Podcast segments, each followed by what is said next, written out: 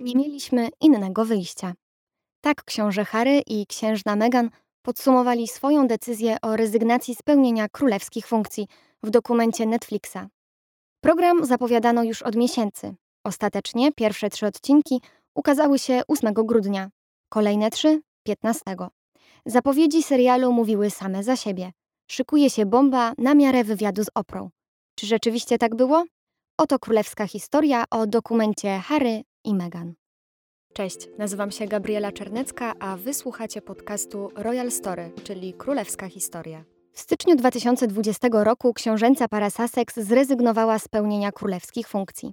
Małżeństwo w oświadczeniu poinformowało, że chce zarabiać na własne utrzymanie, planuje jednak dzielić swój czas na ojczyznę Harego, Wielką Brytanię, a Stany Zjednoczone, ojczyznę Meghan. Od tamtej pory decyzja pary stała się obiektem licznych artykułów. Łączenie obowiązków z ramienia królowej z próbą zachowania normalności okazało się być bowiem o wiele trudniejsze niż mogli przypuszczać. Jedni popierali ich decyzje, inni krytykowali. W dokumencie Netflixa Harry i Meghan po raz pierwszy w tak rozległy sposób przedstawiają swoją wersję wydarzeń ostatnich lat. I od razu zaznaczę, choć platforma nazywa tę produkcję serialem dokumentalnym, to ograniczyłabym się bardziej do twierdzenia, że był to vlog, taki pamiętnik wspomnień pary. Nie brakowało w nim prywatnych fotografii, jak na przykład z zaręczyn czy ciążowych zdjęć Meghan, ale także masy nagrań, na których widzimy, jak wyglądało ich prywatne życie.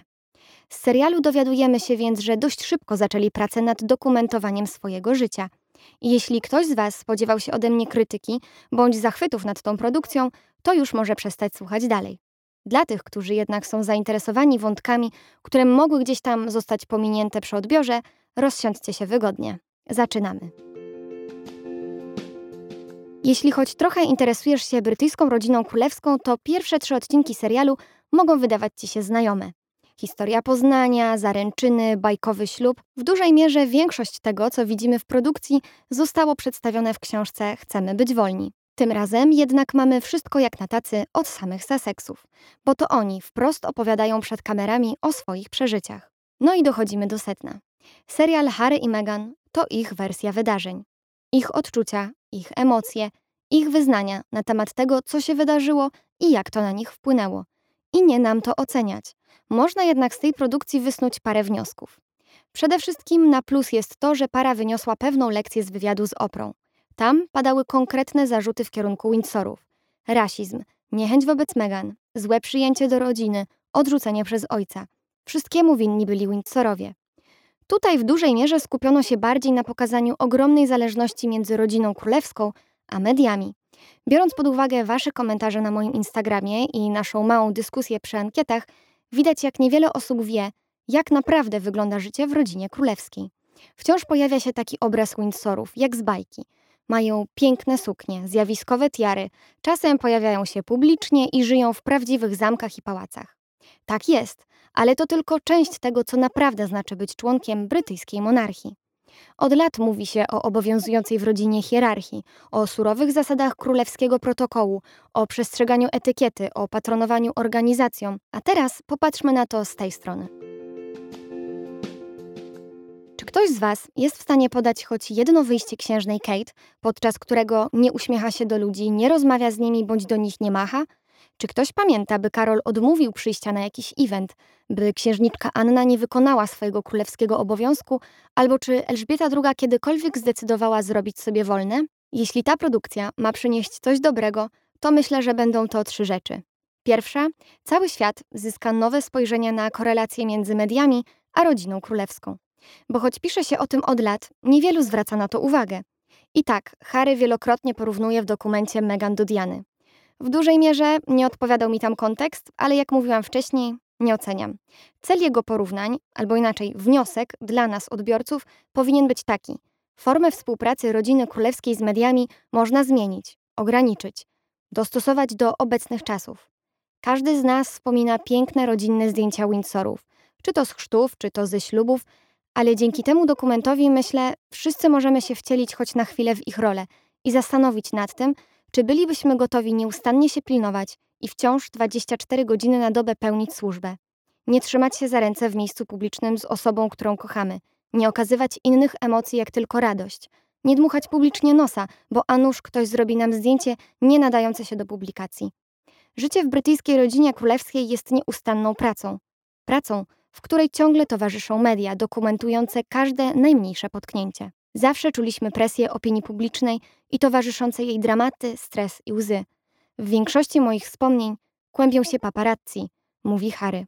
Trudno się mu dziwić. Rzeczywiście żył w czasach, w których wszystko, co robił, było jedną wielką sensacją. I to tylko dlatego, że był synem Diany i Karola. Można zastanawiać się, na ile Haremu należy współczuć, a na ile Meghan, biorąc pod uwagę jej aktorską karierę i doświadczenie medialne. Ale mieć świadomość, a tego doświadczyć, to różnica. Zapłacili kilku sąsiadom, żeby skierowali kamery na moje podwórko. Moje życie się skurczyło. Zasłonięte zasłony, spuszczone rolety. To było przerażające, mówi Megan. Nie bez powodu dodaje, że ostatnie pięć lat były dla niej po prostu trudne. Ma do tego prawo. Harry w dokumencie otwarcie mówi, że wielu członków rodziny martwiło się, bo przeżyli to samo co ona. Jak to nazywa, był to rytuał przejść, po czym dodaje coś, co moim zdaniem powinno być cenną wskazówką w wielu sytuacjach. To, że coś się działo i funkcjonowało w pewien sposób, nie znaczy, że tak ma być dalej. To dokument, w którym jak na dłoni widzimy to, że życie na świeczniku ma swoją cenę.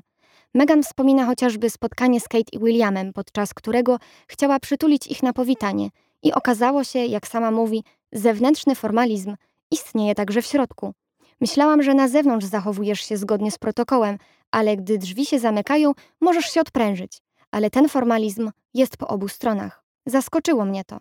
Przyznam szczerze, że ja sama baczniej zaczęłam obserwować Kate i Williama i ich zachowanie. Czy po 10 latach, pod tak bacznym okiem prasy, można sobie wyrobić pancerz i nauczyć się ignorować nieustannie otaczających cię fotoreporterów? To pytanie zostawiam Wam. Zwróćcie jednak uwagę na to, że to Windsorowie podjęli taką formę współpracy z mediami. To oni otworzyli mury pałacu dla reporterów i jak mówi sam Harry, teraz każdy musi przestrzegać określonych warunków tej umowy. Problem pojawia się, gdy ktoś, kto wszedł do rodziny i powinien grać drugie skrzypce, kradnie całą uwagę lub wykonuje tę pracę lepiej niż osoba, która się do tego urodziła, mówi książę, po czym zdradza – Panuje przekonanie, że Twoja organizacja odniosła sukces lub Twoja reputacja się poprawi, gdy będziesz na pierwszych stronach gazet. Ale to media decydują, kogo na nich umieszczą. Czy prasa rozpisywała się o Megan dlatego, że się na nią uwzięła i nowa księżna została wystawiona na pożarcie wilkom? Czy było to identyczne zainteresowanie jak w przypadku każdego nowego członka, który dołącza do rodziny? Ile osób, tyle opinii. Druga rzecz warta odnotowania to wycieki do prasy. Osobiście jestem przekonana, że wiele informacji do mediów wychodzi od samego pałacu i jego pracowników.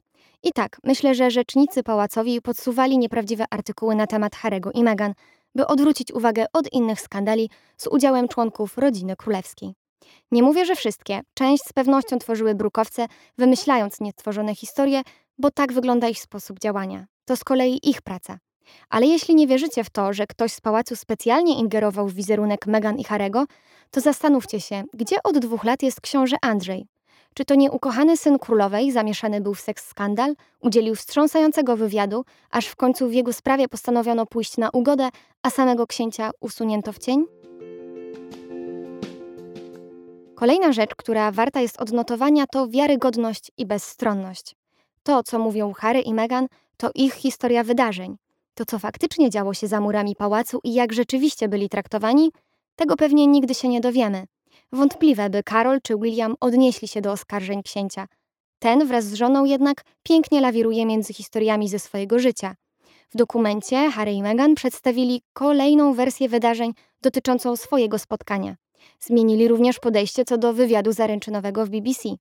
Na początku produkcji pojawia się również informacja, że członkowie rodziny królewskiej odmówili komentarza do materiałów zawartych w tym serialu, co rzecznicy pałacowi skomentowali, mówiąc, że taka prośba o komentarz nigdy do nich nie dotarła.